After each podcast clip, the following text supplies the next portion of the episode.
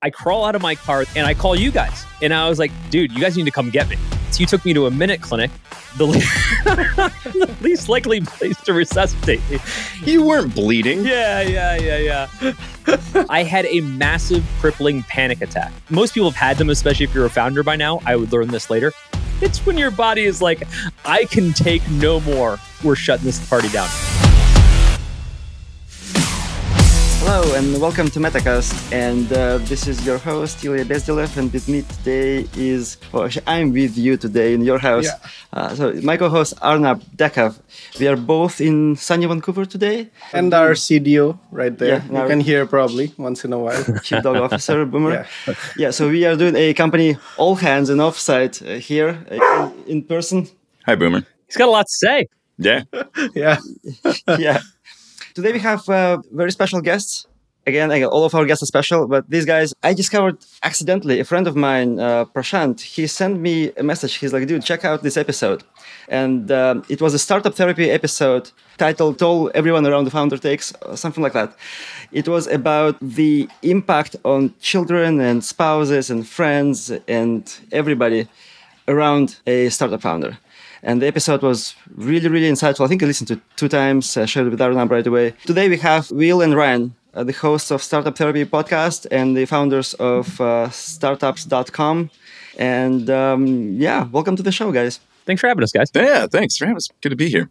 So can you guys introduce yourself a little bit and maybe tell us what Startups.com does? What do we do? Wow. Yeah, very, very, very many things in the founder space. Like, let's give a little history lesson too while we're at it. So Will and I have been at this for a long time, Des, and we're recording this without Zoom filtration on. You can see that we've been at this for a very long time. I haven't seen myself off Zoom cam in a while, and apparently I have aged. It's not the vitamins I'm taking. It's the Zoom filter. Yeah. Damn. But yeah, we've been doing this a long time. And I don't just mean startups.com. I mean, just like founder space in general. This has been, Will and I both long-term founders, but also long-term helpers in the founder space. This is what we love doing. We love talking to other founders, helping them through their problems, reflecting on our own, nothing like holding up the mirror to see what's going on in your world. So, we've consistently built tools, education, community, content around the founder space for the last, 12-13 years now? Yeah. Getting up there. I was like, how old's my oldest? Because that's a good benchmark. If I could remember that, I'd tell you. Multiply that by dog years? Yeah. Yeah. yeah. Is startups.com older than your oldest kid? Just. Okay. Yeah. We both had our oldest kid at the same time. Yep. Not together. Yeah, not together. Different older kids and not together. Yeah, there are 2 older kids. Yeah. So we're going back 11 plus years, and we've stuck consistently to the North Star, which is we just want to be really helpful to founders and make this amazing journey that can also be really harrowing, really isolating, really stressful. A little less of those things and a little more of the amazing. And I think it's one of these things I keep finding myself repeating to founders a lot lately, which is fall in love with the people you want to serve. Fall in love with the population you want to help, get really, really damn nerdy about their problems and get stuck in all of that. And then let the solution flow from there. I run into founders who they're like, I've got the solution. I'm going to go find a market and people that it'll help. And instead, we've lived that for at least more than the last 12 years. But in this particular business, the last 11, 12 years, we've absolutely lived that ethos, which is we just love founders, and our inboxes, our phones, our Twitter threads, all of that will support and justify this. It's all we do. We just talk to founders. And it's been great. They have no shortage of problems, so it's given us no shortage of businesses to build, hence Startups.com, Fundable, Clarity, BizPlan, LaunchRock, all the rest, right? So when you look at the portfolio, all geared towards that. So I think that's a decent history of what we've done and why. Ryan nailed it on what we do. A little bit of background on the podcast for Startup Therapy. We initially were going to do, like a lot of people do, a podcast that talks about how to build a startup. And we recorded some episodes, some very awkward episodes, I seem to recall, Ryan. Oh, man, so bad. And we were trying to get audio right. We were trying to get topic right. Like, I hated the sound of my voice. Ryan sounds like a radio announcer, so he did not have this problem. Not in my head. And so we recorded a bunch of episodes that were like how to build a startup. And they were lame. They were just lame. We talked about the weather. We had it scripted, too. We were like, okay, so first, be natural, be conversational. Will, how is the weather where you are today? It was fantastic. That's exactly what we do. So bad. We're listening to this like, damn, this is unlistenable. Like, this is shitty. This is bad. And so I had a bunch of other topics that we were going to play around with. And then we started to play around with some topics, not about startups, but about founders. And so as you can imagine, Startup Therapy, had we redone that, would have been called Founder Therapy. It would have been a little more on brand. But that's what was the genesis. And I think that's important for, you know, other people building podcasts, that sometimes that initial idea doesn't have to be the idea. I think that's similar to how startups work, where everybody thinks they have to have the perfect idea and the perfect pacing out of the gate. And I'm like, no, that's just the seed. So we kind of ran with that. And we did an episode. If my memory serves me, we were about 220, 30 episodes, somewhere in that ballpark. 222 later today, I think. If it wasn't the first episode, it was damn near it. We did an episode about how the first $250,000 a founder makes is all the money in the world. And it was kind of where we started to really unintentionally debunk these myths, all these bullshit myths about startups, where it's like, oh, you have to make $100 million or nothing. I'm like, no, you don't. It's like, have you actually made $250,000? It's a lot of money and it's life-changing. And as we started to do that, and we started to release those episodes, all of a sudden, we started to get this really passionate feedback from people. And that's really where we started to say, oh, damn, this is a nerve. And it became effortless for us. The topics we were talking about were things that we had lived personally, the ones that you guys have listened to. When we talked about the toll of all the people around you when you're building a startup, your spouse, your kids, your family, your friends, all of those are real experiences. We're telling you exactly what we went through. Ryan and I both had our daughters within, what, same year, right? Like 6 months. Yeah, 3 months apart.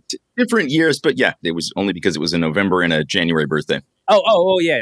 I meant time-wise. But literally the year that we started Startups.com. And that's where we started to learn firsthand the toll it takes. Like, hey, all of a sudden, I've got a kid to come home to.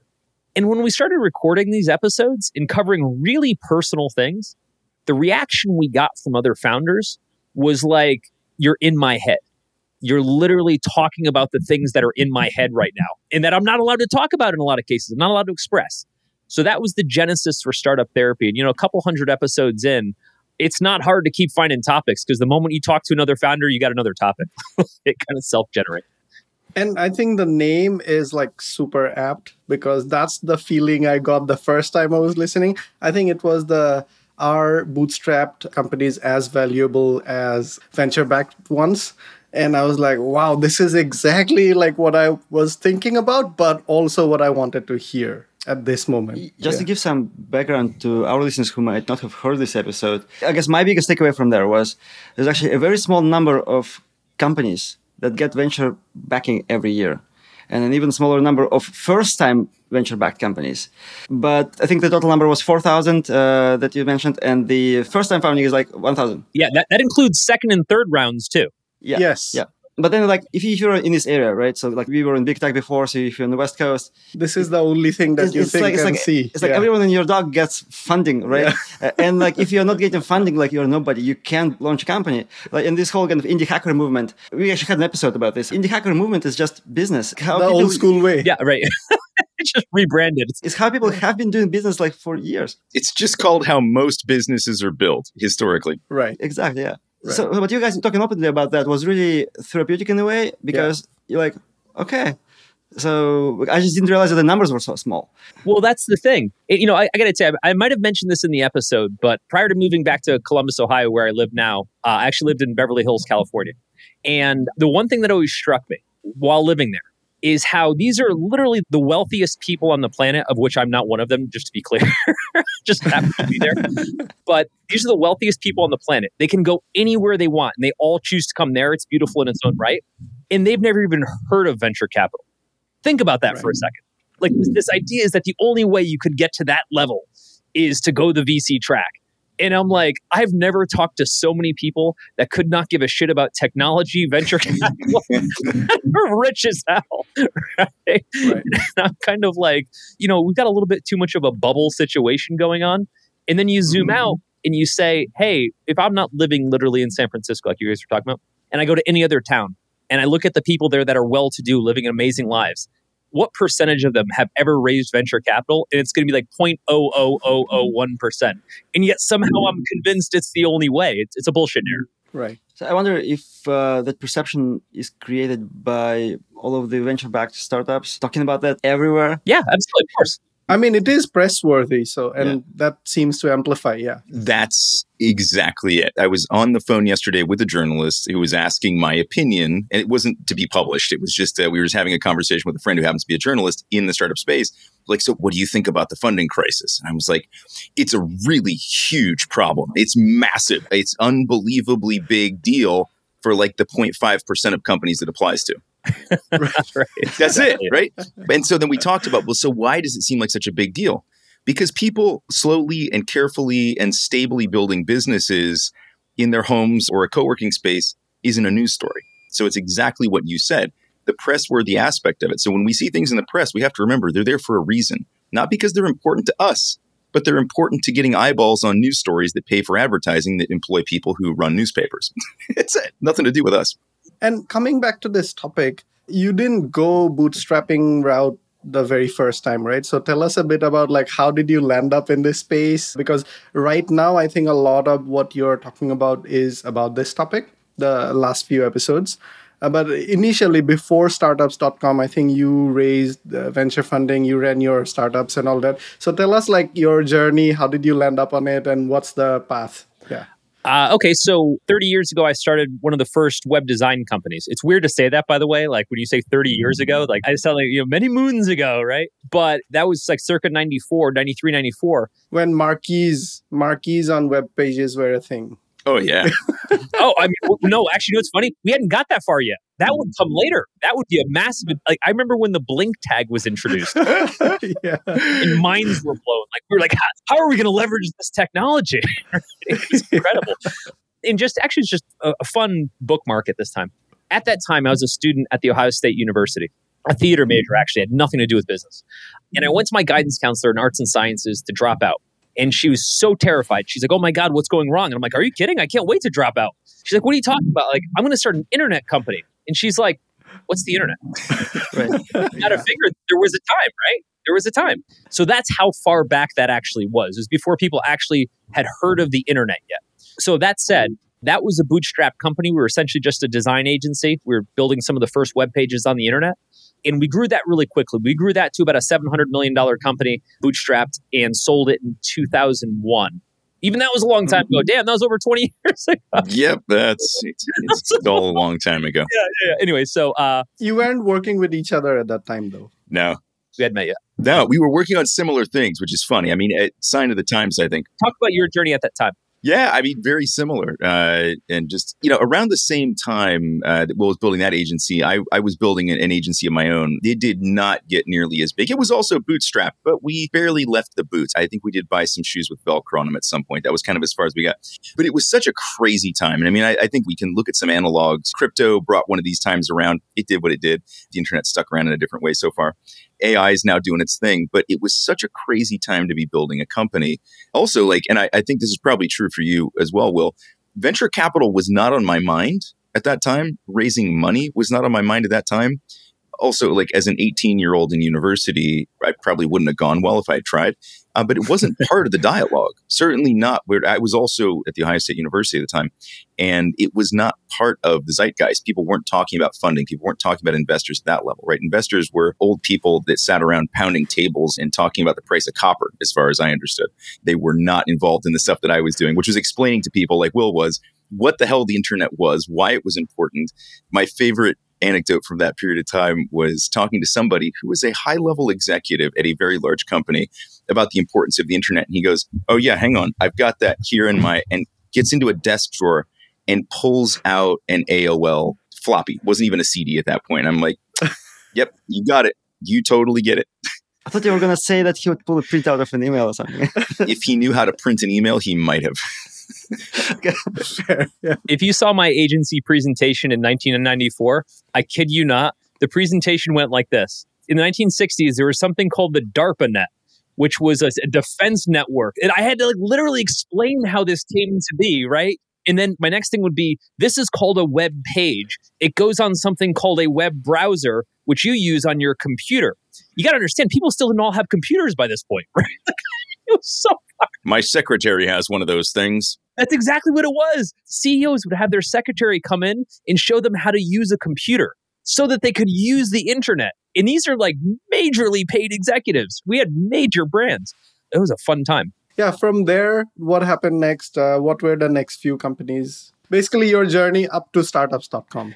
Yeah, so I'll give you the condensed version. But after that, in 2001, I started 8 more companies. The last 3 were venture-backed companies. And essentially what I did is I started an incubator, but the ideas were just my ideas. I just had a million ideas in a million different industries. We did everything from an online car lease exchange called Swap-A-Lease to online casting for every show on television called GotCast, which is what brought me to Los Angeles, to essentially what Affirm is now, a company called Afford It, which was turning retail purchases in 2007 into monthly payments or weekly payments, 10 years ahead of where it should have been. And out of that, companies that we own now, like Fundable and BizPlan and what became Startups.com, were all generated out of that. The last one I did, the last startup before Startups.com, was a company called Unsubscribe.com, which again, it's so funny when I talk about these things. There was a time where you couldn't unsubscribe from email. People don't remember that, but that actually did exist.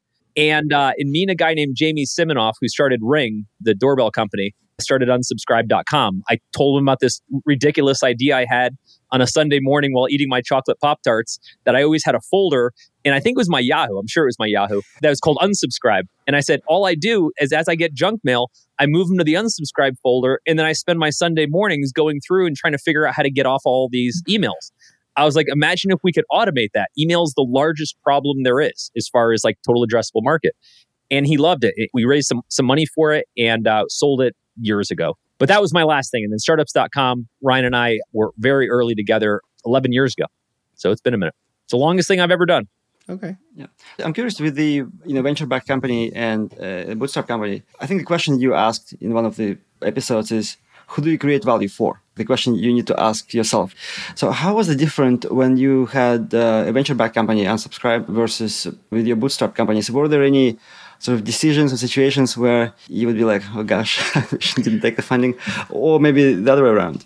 The differences are subtle. It's kind of like if you've ever had a steak that's done like perfectly medium rare, and you've ever eaten a live earthworm. It's that type of subtlety, right? Like it's nearly the same thing depending on where you grew up. Yeah, no, I'll let Will go for beer, but I've got my thoughts too. There's more than a few differences. Yeah, we've got hundreds of hours in this topic. So here's what was interesting. I think folks will appreciate this. You guys will appreciate this. When I was running Unsubscribe.com, AffordIt.com, GotCast.com, which were all venture-funded companies, I was running them all at the same time. So these weren't like, I started them in successive years, but I was running them in parallel. I was also running a few bootstrap companies at the same time, what became BizPlan, what became Fundable.com, what became Startups.com. So I was kind of running, call it like 3 bootstrap companies. At the same time, I was running 3 venture-funded companies. Now, what's bizarre about that is that you're basically living like 6 different lives at the same time. So imagine that this was a version of you as a human. And you had 6 different versions of your life every day. It's you, but you have a different wife, a different spouse, kids, not kids, you're single, like totally different versions of your life all happening at the same time. So here's what would happen. We'd call a VC and we'd be like, I've got this amazing new idea. It's called unsubscribe.com, blah, blah, blah. And that VC would be like, that is amazing. I will have a check to you tomorrow. And literally, literal words, right? Same call the next day, different company. I've got this other company called GotCast.com. Not a chance. We have no interest whatsoever. And you're like, dude, I'm the same guy. So it was this weird parallel experience, also easily the most unhealthy experience of my life. It's this weird parallel experience where you start to realize that you aren't the only factor. The timing, the business, the market, all of these other variables are all things that, frankly, you don't have as much control over as you think. We try to. Like, oh, if I just have the best idea, then it'll just go fine. Dude, I had plenty of good ideas. And I ran them all at the same time, and they did not all go the same way. They went dramatically differently. So I want to hear Ryan's take on the bootstrap versus VC side. I'll tell you that having run 6 lives in parallel, it taught me a lot, which set us up for Startups.com. I feel like I should probably drop a disclaimer right now around this is not how we recommend running a business, and you should not, like, this is like pharmaceutical level, like, this could cause these side effects, right? Including weight gain, hair loss, right? Stroke. Yeah. So There are so many differences. I mean, we've touched on various aspects of this across a number of Startup Therapy episodes. I think the main one for me was that I started to realize that with every decision I made in a company that had investors in the cap table, that all of a sudden you had all of these other voices in your head, or at least perspectives that you felt some responsibility for considering in whatever decision got made. Let me give a really simple example here. When you go out, you want to figure out what's for dinner. It's just you. And you just think about, what do I want for dinner? What do I need to do? This sounds good. Tacos sound great. I'm going to go grab tacos. Now, I have a family of five. Actually a family of six, because my father lives with us. So when I have to think about what dinner looks like, that decision became infinitely more complicated, right? We should have tacos. Jack's allergic to shrimp. We should have spaghetti. Hannah doesn't want to eat carbs right now. There's just all of these things that get involved. And so you end up with all of these weird variables thrown into your decision-making matrix that wouldn't have otherwise been there, right? If it was just you making decisions. And Will and I have talked about this a number of times in the podcast, but it's about having that optionality and being able to run the business, not just the way you want to for the arbitrary sake of being able to say, it's just me, I want to do it my way, right? It's not about that. It's about being able to say, this is what I believe is the critical path right now. I want to follow that, and I want to do it this way for these reasons. The second you've got investment dollars in there, the second you're beholden to other people, and you've narrowed the allowable outcomes, it completely changes your decision-making framework. And so for me, that was always the hardest part. When I was like, well, I could do this, but that's going to impact the investors this way, or that's going to change the pace to next round of capital, or that's going to impact our ability to hire the way we wanted to be able to meet the growth needs. All of a sudden, you just got all these other variables thrown into the mix. So for me, that was the heaviest piece. There's a lot of aspects that are really challenging. There's a lot of differences. The amount of stress you go through just to raise the funds cannot be overlooked. That impacts your health, your sanity in the startup. But again, for me, it was about the ongoing lingering effect of just having other decision makers, either actively or just passively, because I couldn't get them out of my head in the matrix. If we talk about that, when I was running three companies at the same time that were all venture funded, compared to the bootstrap companies, you focus solely on your customer, you focus solely on revenue, because that's all that matters. The moment you have investors, you focus on them first, because they're your lifeblood. And their whims and your ability to raise more capital, people don't take this seriously enough. But at which point the money's coming from investors, they are your customer. And so all of your decisions and all of your outcomes are based on them. And so you get into this vicious cycle where everything that you do is like, well, how will investors feel about this? And it's a bunch of bullshit, because you start doing things where you're like, oh, if we release this feature that's now AI, investors will be interested in it. And it's like, okay, we would have literally never done that. It takes your focus away from like the customers and the product. I can see parallels with working at a big company where, well, your customer is your manager and their customer is their manager, which is like LPs in the VC case. Were there any decisions that you made, maybe like some examples, that you wish you did differently, but you did it the way you did because you had investors? You know, it's weird. In the three times that I raised capital for each of those companies, the seed rounds, the first rounds, they all came together surprisingly quickly. And by the way, that's unusual. And it was also a very unusual time. This is like heading through the financial crisis. It wasn't a great time to be raising capital. And I had never raised capital before. My previous companies, I just bootstrapped them all. So I didn't raise capital until I got to like my fourth or fifth company. And it just so happened that there was a guy that I knew that ran a venture fund that always wanted to invest in something I was doing. And I met with him, told him what I was doing. This was GotCast.com, the online casting company. And he's like, yeah, here's a term sheet for exactly what you wanted, a valuation that's even good by today's standards. And I was like, oh, well, you mean I don't have to use my own money again? I was like, well, that sounds cool. And it is cool. But what I hadn't learned yet, and I would, is that he's now my customer. All I care about is serving him. And if I somehow also help my actual customers, bonus. And that really affected me. It took me a long time to understand that. Everybody thinks that it'll change. They think, oh, well, I'll raise some money and then I'll go get customers and then it'll be all about customers. That never actually happens. It sounds cool. It never actually happens. So that was a huge lesson through doing both. If you were to like go back, would you try and bootstrap those three companies also? What were the outcomes and how would that have changed it significantly? Sure. So two of them we sold, one of them just faded out. And they were both like seed stage fundings, like million, 2 million, like nothing crazy, like people do lots and lots of rounds. So the first one was, I'm trying to get the order, it was GotCast.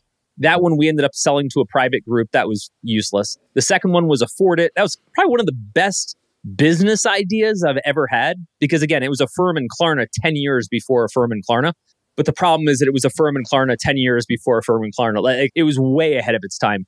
Also, right in the middle of the financial crisis. You want a cool time to be raising money for a high-risk consumer finance company? Do it while every bank is melting down. Yeah. Like, it wasn't a popular thread. It'd be like trying to raise for crypto right now.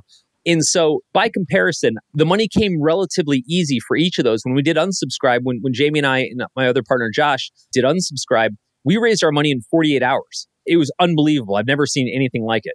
So when I say the raises came easily, with Afford It, we raised the first round relatively easily. But boy, when we went to go do the second round, it was lights out. We pitched for a year and a half every single day, 3 to 5 VCs a day. I've been to every office on Sand Hill Road and then some. And we had 80 investor meetings, which is a lot. I'm saying 80 firms, not just 80 meetings, many meetings per firm. And within those, we had 25 partner pitches. And for those of you that aren't familiar with the significance of a partner pitch, the cadence is simply this. You meet with either an associate or usually a low-level person first. They vet you. They then bring you to a single partner. They vet you. And they kind of say to their whole partnership, hey, I think this is a worthy investment. Let's have this company come in, pitch the whole partnership. And most VC partnerships say that they have to invest in unison. If one person disagrees, they won't do it. You're lucky if you get a couple of those. That's like the final Shark Tank showdown. We did 25 and got eviscerated across the board. We were so toxic for that moment in time. I might as well have been selling credit default swaps that year. Yeah. It was so bad. Iceland was still in the market. So anyways, so we got crushed on final fundraise, which is really where that thing died. It was a great business model though. So while you were doing all that fundraising, what was the company doing?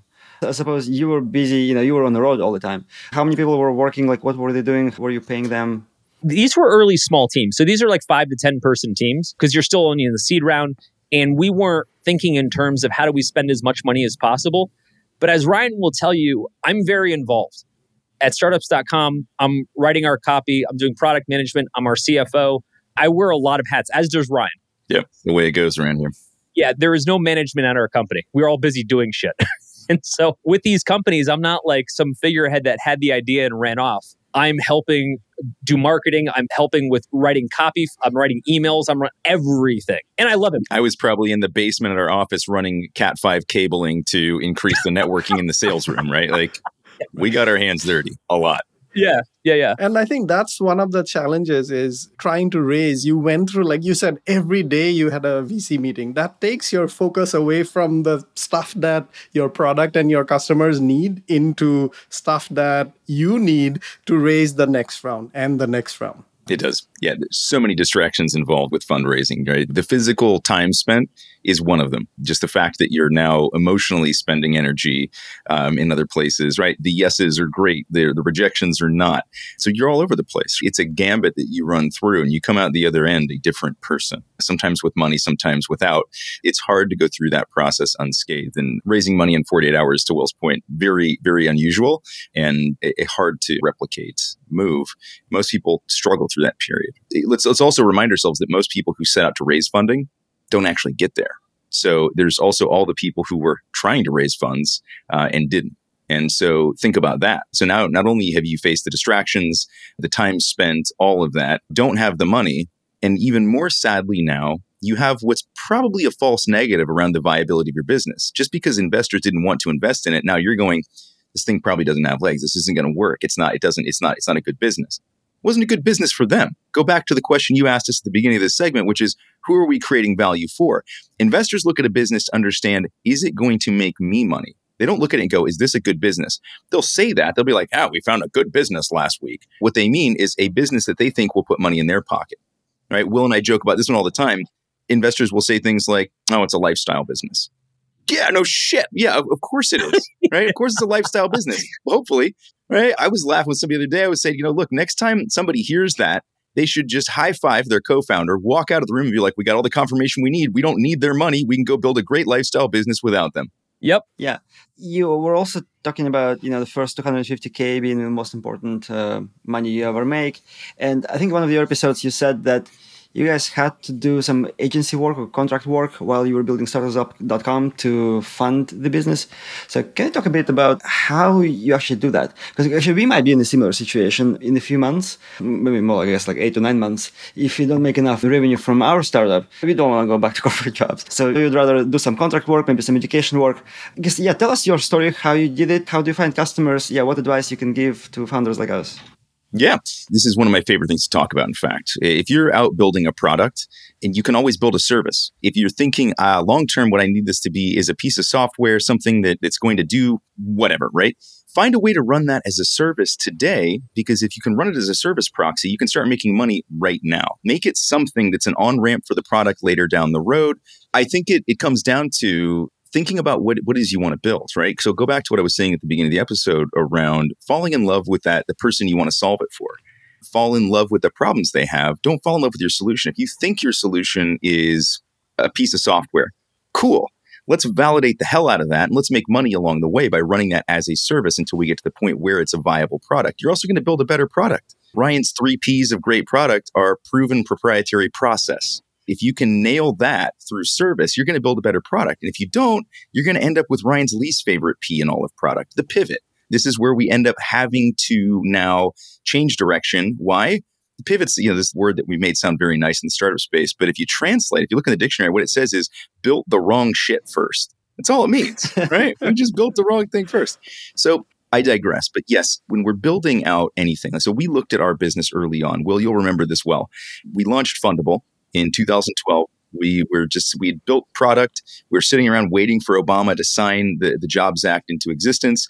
The minute that pen hit the table on C-SPAN, we hit launch and off we went to not much fanfare. We had people coming in. Don't get me wrong. There were people like, okay, we can go crowdfund. All right, people showed up. It was kind of like opening an innovative new gym that nobody had ever been into before, and they had no idea how to work out on the equipment. They're like, do I hold this above my head? Do I put this on my foot? Why does my back hurt so much? They had no idea what they were doing.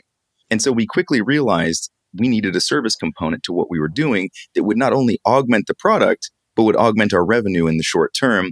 And then that went very well very early. That turned into a 7-figure line of business very quickly, where we were able to really help people to utilize the technology that we just built.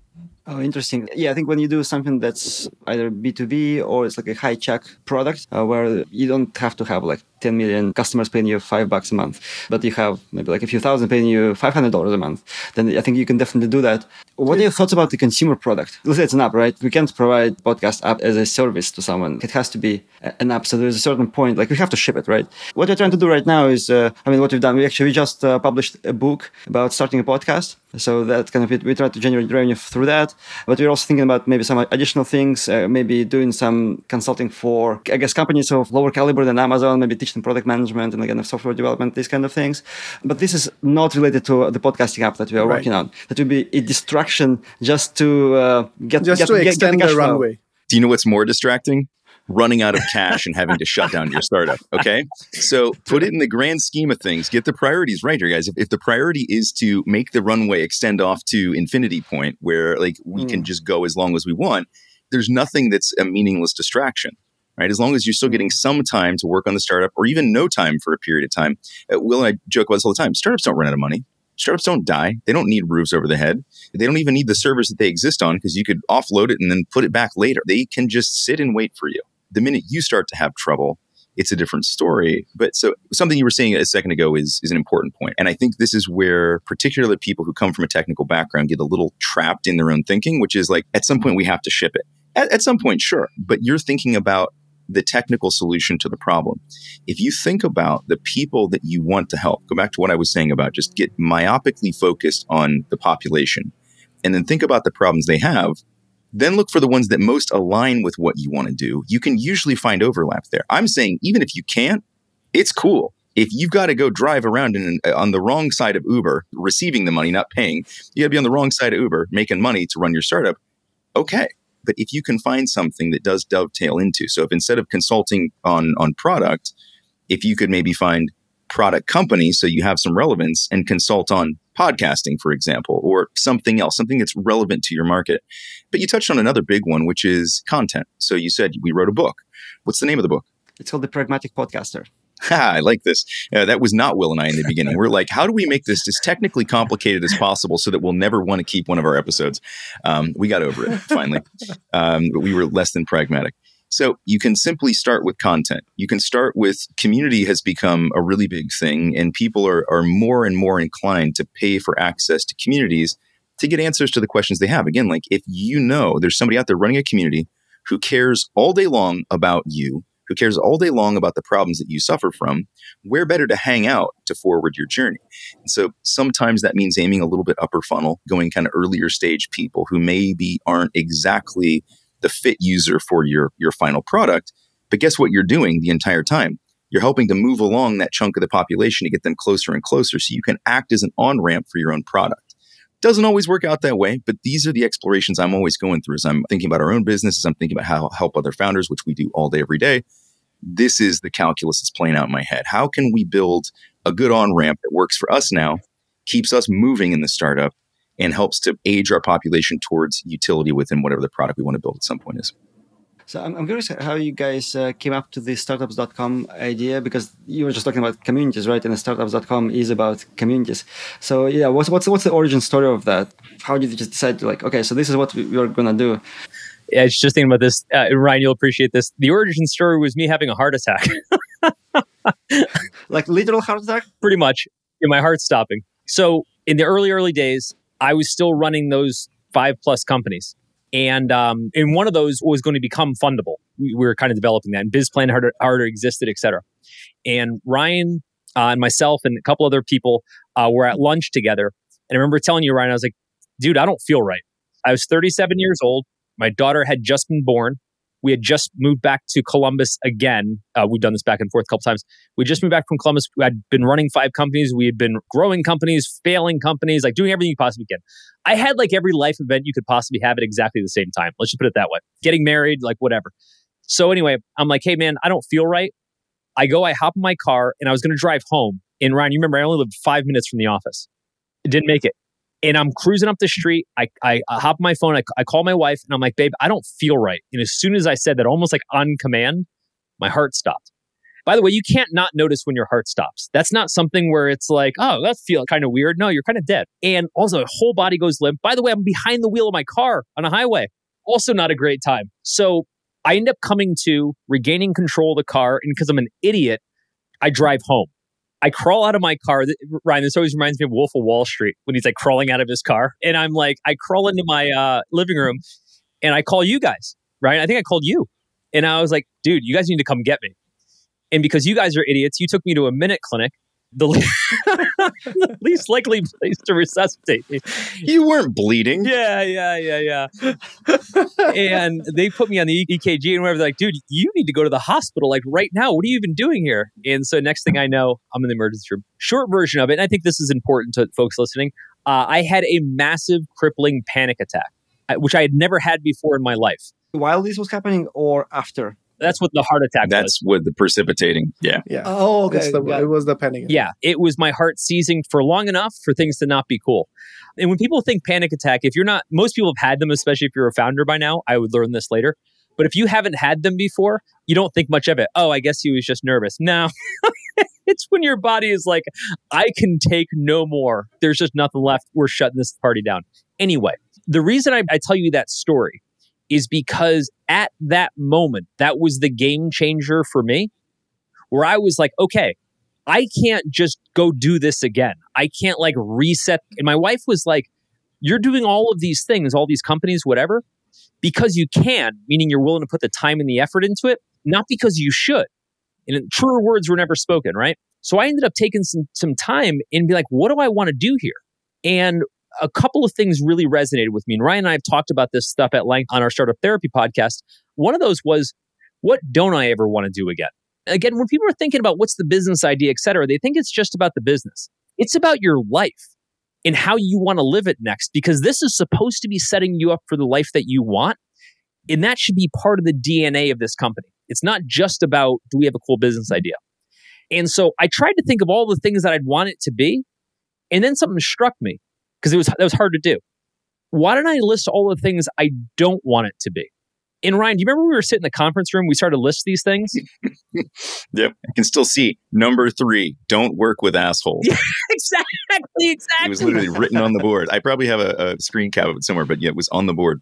I know that sounds obvious. And you're like, oh, of course I wouldn't want to work with assholes. Try doing it. Try doing it and raising money, by the way. Yeah, right? Right? Good luck with that. And so we started to list all these things that we never wanted to do again.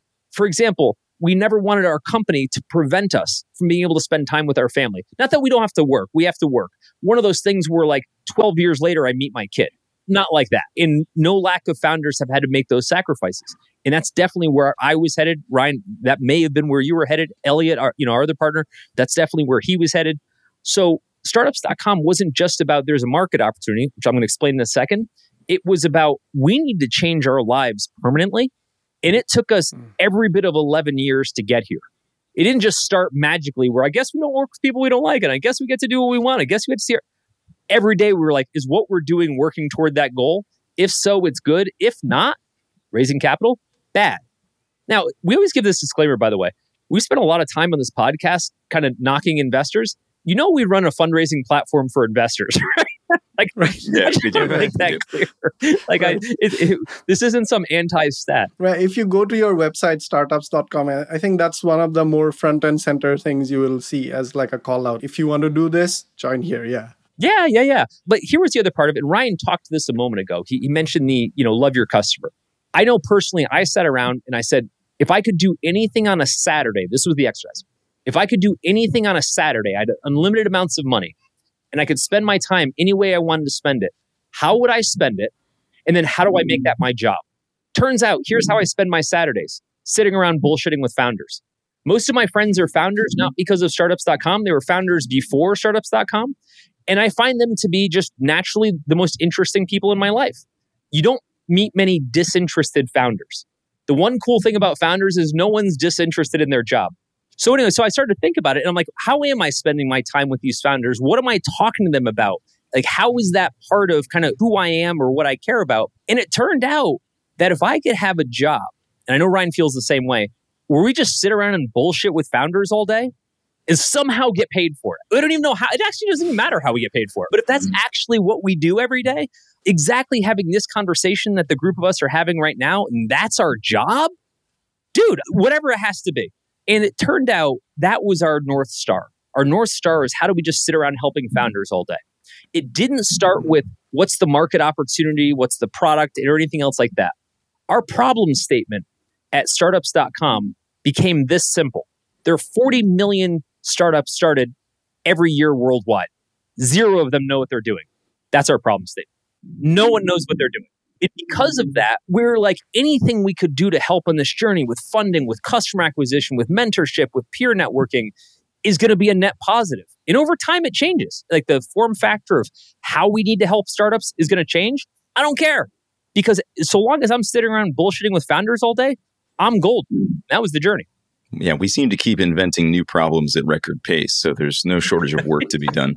It was such an amazing realization to know that there were these things that we had experienced in our own founder journeys, some of which were absolutely amazing and some of which were not, right? Like having to stuff Will into the back of a car. I have to go back to that story for a second. There was this hysterical moment where, because we had laid him out across the back seat horizontally, Elliot on one side, I on the other, we both started to buckle him in. Elliot was buckling in his feet and I was buckling in his torso. And we looked up at each other and we're like, I guess that's what we do. Like, I don't know. Like, we're just like... But so there were a lot of things that when you look at the founder journey, there's so many common experiences. And a lot of them are wonderful, but a lot of them are not. And while there were tons of people out there teaching you how to be really good at being a founder, how to be good at growing your business, there weren't enough voices out there telling you how not to do it. Basically, like, here's how to be good at product. Here's how to be good at marketing. Here's how to be good at this. What about here's how not to be bad at your health? Here's how not to be bad at your relationships. Here's how not to be bad, right? And we saw that this was actually when you came down and started to check the balance on most founders, that there was so much weight on both sides of the fulcrum in terms of things that they were doing well and things that they weren't. And that it wasn't that hard to shift that balance, that there were just so many more things that they were doing. They had all these opposing forces in their founder lives. And that just became something we really wanted to impact, not just to make you a better at building a business, which that's cool too, right? We want them to build great businesses, but not at the expense of their personal relationship, not at the expense of their health, not at the expense of their emotional health. So I think that became, again, just going back to this whole notion of when you really, really love your customer, when you really love the person that you want to help, everything becomes easy. Now, in our cases, we also had personal experience because we were also our own customers, right? So we were also fixing the problem of not needing to go pick Will up by the roadside, stuff him into a car and take him to a minute clinic and hope everything was going to be okay. It worked out, but could have gone the other way and we wouldn't be on this podcast right now. Well, at least Will wouldn't. Yeah. I'm available. R.I.P. Will. Yeah. So it's such a fun story to go back through and think about how we got here. And I mean, it goes all the way back, you know, for both of us starting businesses really young, facing all those challenges, not having the type of support that we want. And at a time where you just couldn't even go out and find it either. Like, at least now you go read a blog post about it. Not that that's a great answer to a lot of these existential questions that we face, but it was better than like going like, oh, I'm having an existential crisis as a founder. Let me go to the library, look in the Dewey Decimal System. Okay, there's a book on accounting. Maybe that'll help me feel better about all this. Starting your small business, imprint 1975. Sweet. Exactly. That'll help. So big part of this was just us wanting to build the treehouse we didn't have as kids. So it was like, What are all the resources? What's the support? What are the things that we didn't have that we would want to be able to pass on to the next generation? Which is getting easier to say, by the way, Will, now that there actually is kind of like a next generation to startup founders. We're seeing people who were born after we graduated university. Yeah, amazing. Bizarre. I remember I had, it was like 2018 or 2019. So I was a manager. I had an intern. And this girl was, I did the math. I'm like, she could have been legally my daughter. Right. Uh-huh. Yep. And I'm like, okay. And I was maybe like 36 or 37, but she was very young. She was like 17 or 18 probably. Yeah, yeah. The first for me was we were at lunch and we had somebody super young coming right out of college. And she was like, oh my God, I can't believe it. My dad is turning 40. I have to get him something for his birthday. And I'm like, whoa, I'm older than your dad. Yep. Like, damn. I was like, that's some next level stuff. And after that, I was like, yep, I'm that guy now from this point on. But yeah, it's a lot to digest. So like more than a decade later now, how's the startups.com, like how's the company structured? How many people do you have? Who does the engineering work? So there's a couple of things I think that are pretty unique. And Ryan, I'd love to hear your perspective of it. So we've got about 200 folks on staff. And we've been a self-sufficient, debt-free, profitable company for a pretty long time now, at least 5, 6, 7 years. And because of that, we are very, very financially disciplined. Right. Again, I'm our CFO. I am in the books every single day, 24/7 around every decision. And it prevents us from doing a lot of things. I think it's part of things like people don't talk about. They're like, oh, I guess you guys are successful and you have lots of people. No, you'd be shocked at how granular these decisions that we can't make are. And here's why. We don't have a pot of money that we don't know what to do with. Every single free cash flow, a dollar, has 10 different places it can go, from staffing to marketing to you name it. And so for any time with us, all of our days are spent trying to stack rank what's going to get the next dollar. Because it's one thing, always at the expense of 10 others. And when like new folks come on board and they're like, hey, can we do this and this and this? We're like, no, we can't. We actually can't. We are very disciplined and limited. And when we get over our skis, and we do from time to time, where, you know, expenses are starting to outpace revenue a bit, we have to make hard decisions. We have to cut staff in some cases. Fortunately, knock on wood, haven't had to do a lot of that this year, but you know, who knows? But we're not immune to it. Real stuff happens, and the economy's down. It's down across the board. We have 6 different products, and they've all faced some sort of attrition or hit over the past 18 months. Almost impossible not to. So in running this business, like we have to respond to that really quickly. Now, if you have a whole bunch of cash in the bank, like a lot of my friends do or did, they used to, you can do things differently. You can say, hey, you know, let's even keep hiring going, even though it looks like some macro trends aren't working, because we want to be able to work through this and there'll be more capital on the other side. Except there wasn't. And now everybody's getting cleared out. Right.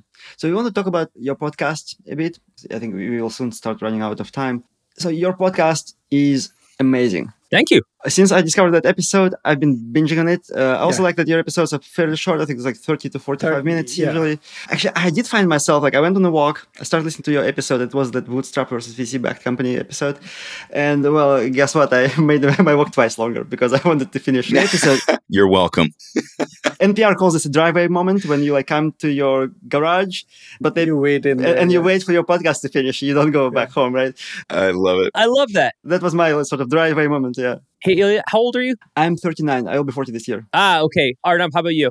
I'm 42. Okay. Well, then you guys missed the cup.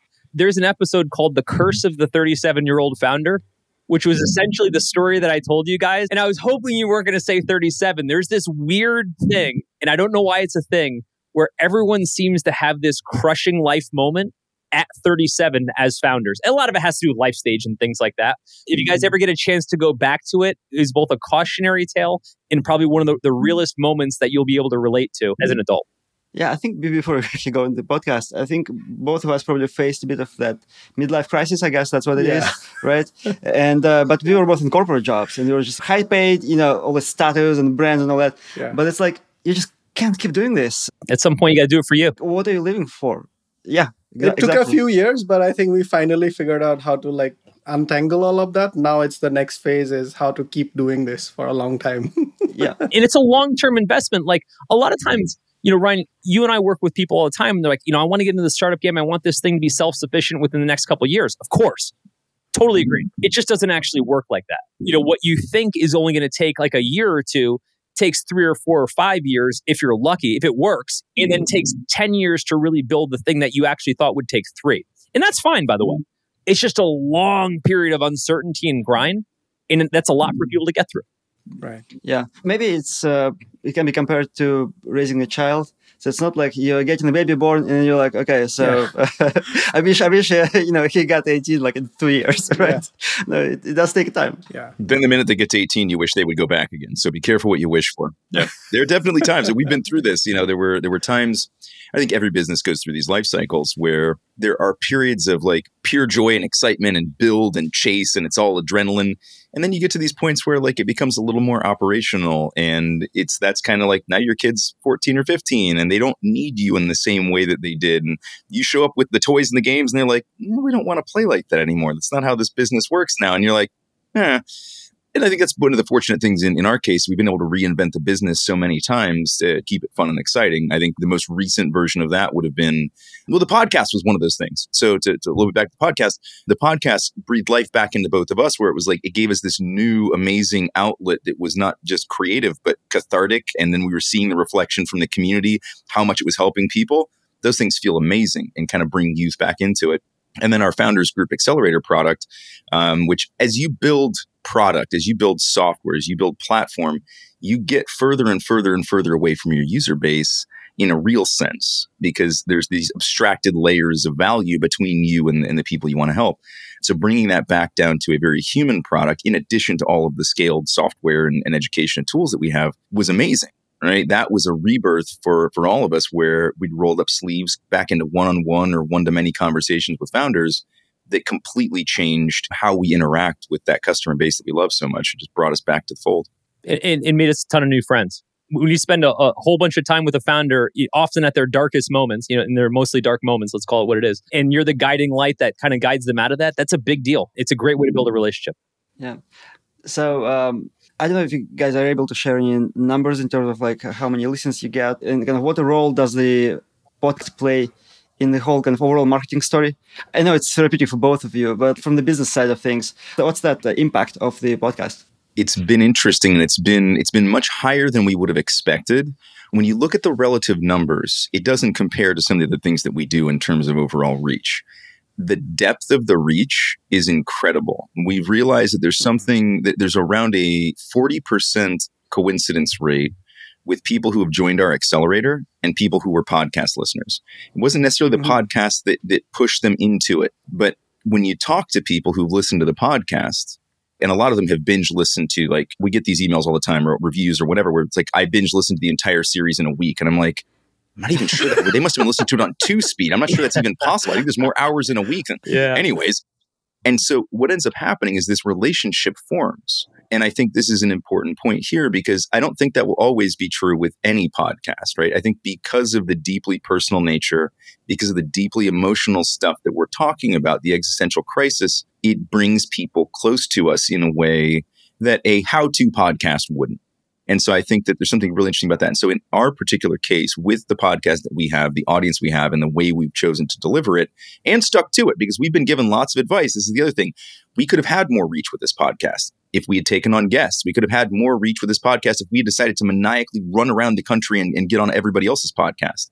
But we said that wasn't exactly what we were about, and we've stuck to the guns. And again, the scale, not massive, but the impact has been huge because of this coincidence rate with the people, the trust relationship that it builds. It's been something absolutely magical where people feel like they know us. Here's the other thing that's been cool, Will. I'm sure you've experienced this as well.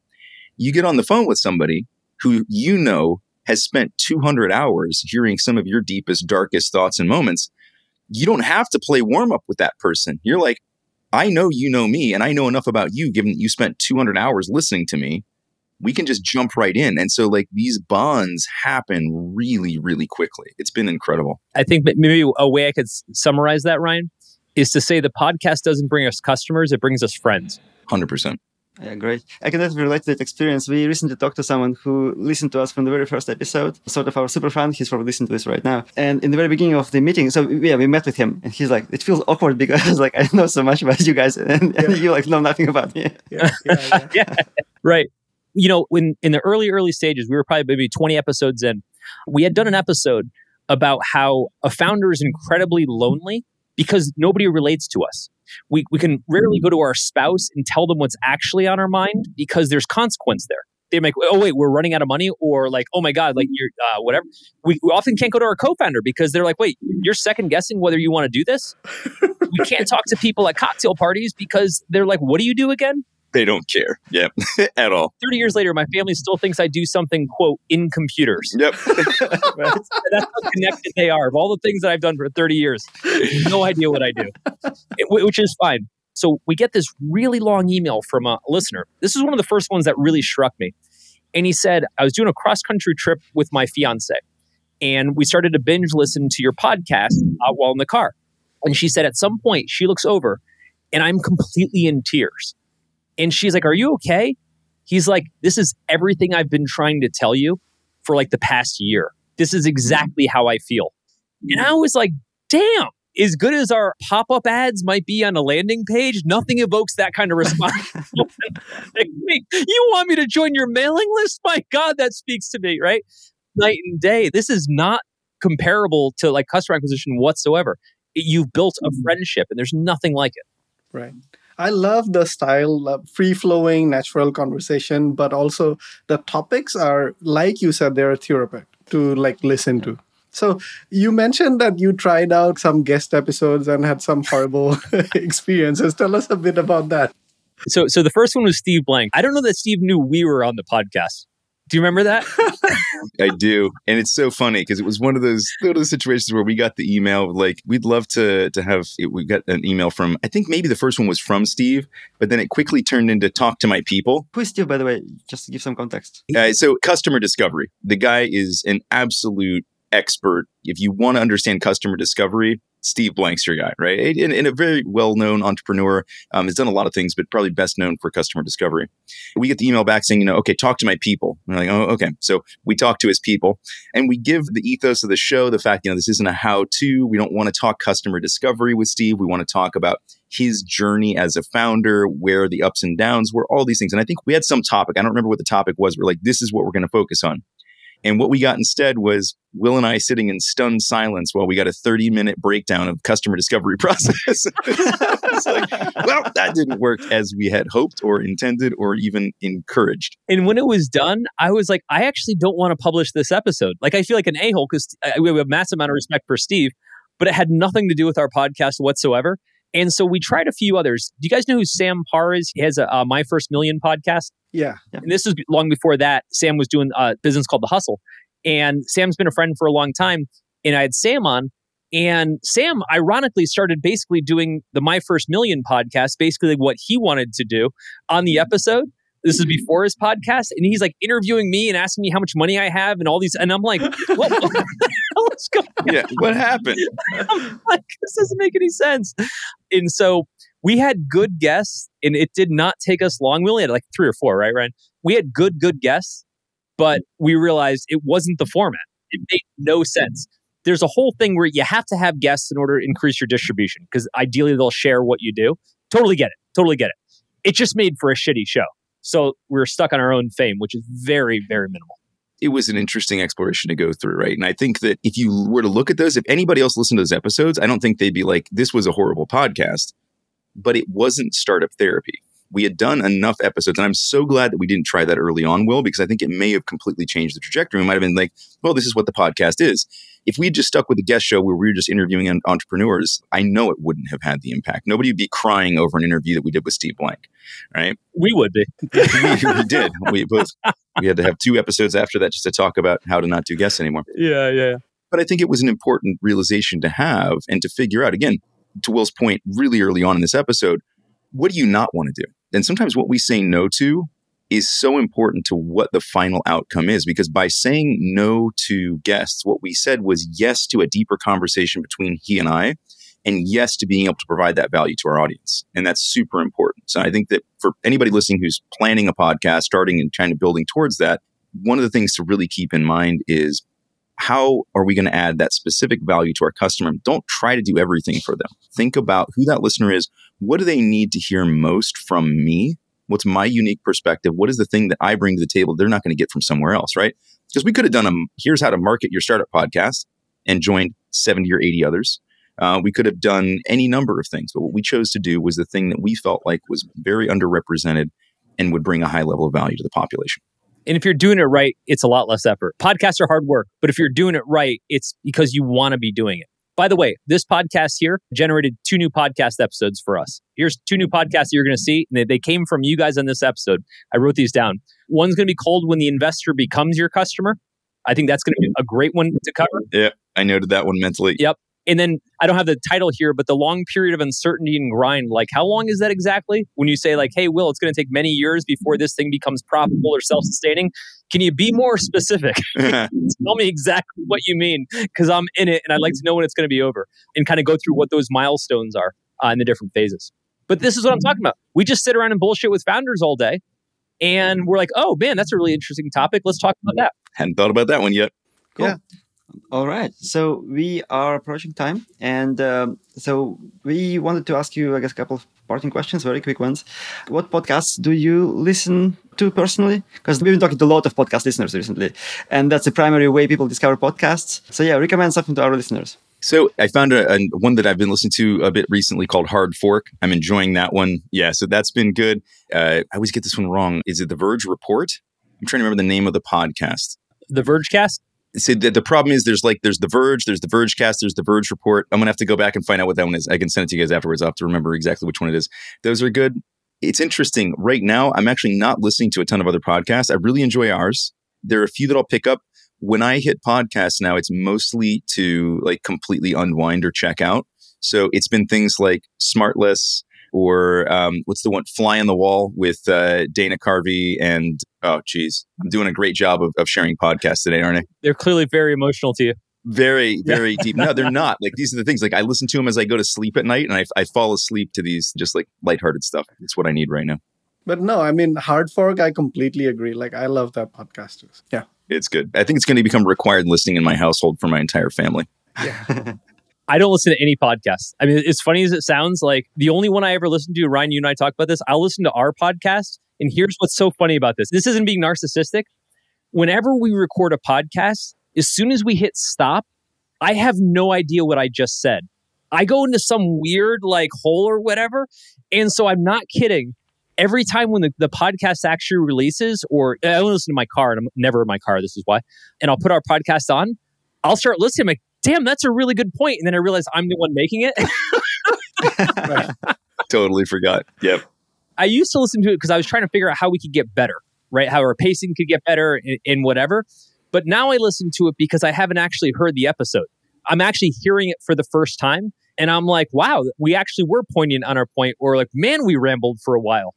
But since I'm never in my car because I work from home and I don't go anywhere, I'm never in a place to podcast or listen to podcasts. I don't listen to them when I'm working out because I listen to music. I don't listen to them when I'm in my workshop. I'm a huge carpenter, so I do a ton of them also because I'm listening to music. So I just don't have a venue for it. But if I ever start becoming running guy or something like that, I'll be all over the podcast.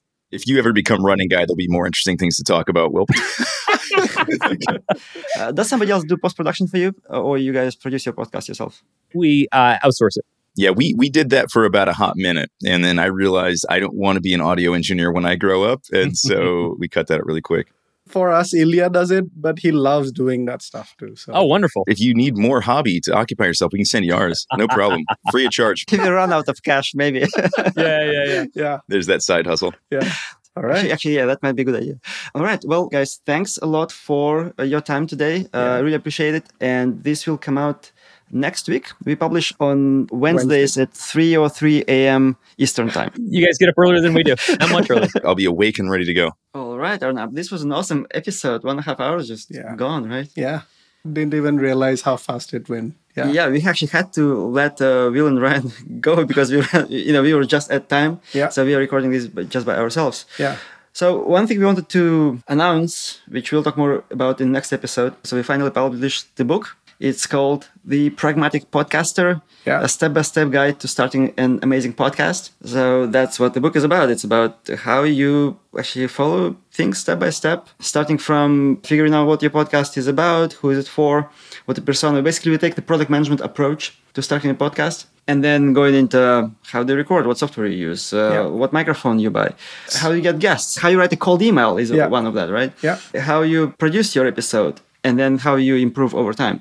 And the reason why I picked that name, The Pragmatic Podcaster, it's obviously homage to The Pragmatic Programmer book. The idea here is that being pragmatic means that you don't do things that are not needed. You do like the 20% you need to get 80% done. And then some things you can just do later. Improve later, little by little, Being pragmatic means being incremental in many ways, right? And running a podcast, starting a podcast could feel really overwhelming, especially if you do it all yourself. And overwhelmed you will not be with my book. Yeah. So that's like Yoda. Yeah. I mean, I watched like 10 Star Wars movies. Yeah, right before coming here. Yeah. So where can people get that book? Pragmaticpodcaster.com. And that is on Gumroad right now. So you can get like a EPUB version, PDF version of it. Yeah, you can get the PDF version. I'm still working on the EPUB version. It turned out to be more difficult than I thought. Hopefully by the time we record the next episode, we actually will have it on Amazon, because I just downloaded this Kindle Create software, which is a piece of shit. But you get what you get to get on Amazon. And you can also get to the book by going to our website, metacastpodcast.com. There is a book link up there now. So yeah, find it there. Tell us how it's going. Send us any feedback you have. You can reach us at hello@metacastpodcast.com. Yeah, and you can get a 30% discount on the book if you use the code Metacast. Yeah. Just type Metacast, you get 30% off. It will be active for a week after this episode comes out. Right. Cool. Awesome. And you can always reach out to us at hello@metacastpodcast.com. We would love to hear back from you, like you just heard from Ryan and Will, those long emails, if you made you cry, tell us about that. We would love to hear those stories. I really resonate with that kind of deep connection because that's how I feel about podcasts. And we've received a few and they have been amazingly wonderful. Yeah. Yes, absolutely. Yeah. All right. Thank you for listening. Yeah, but you also can support us by buying a t-shirt. We have some pretty cool Metacast t-shirts on our merch store at merch.metacastpodcast.com. We have a few there. Minor Podcasting Celebrity is my favorite one. Yeah, that's the one I got too. It still hasn't arrived yet. Maybe because I'm in Canada. That's an anti-ad. Yeah, but in the US, I got it in less than within a couple of days. Yeah, not a couple of days because they print on demand, right? So you order, then they print it, then they ship it. It was probably 5 business days or so. Yeah. It was not bad. Not bad at all. All right, and then with that, we'll talk to you next week. Bye.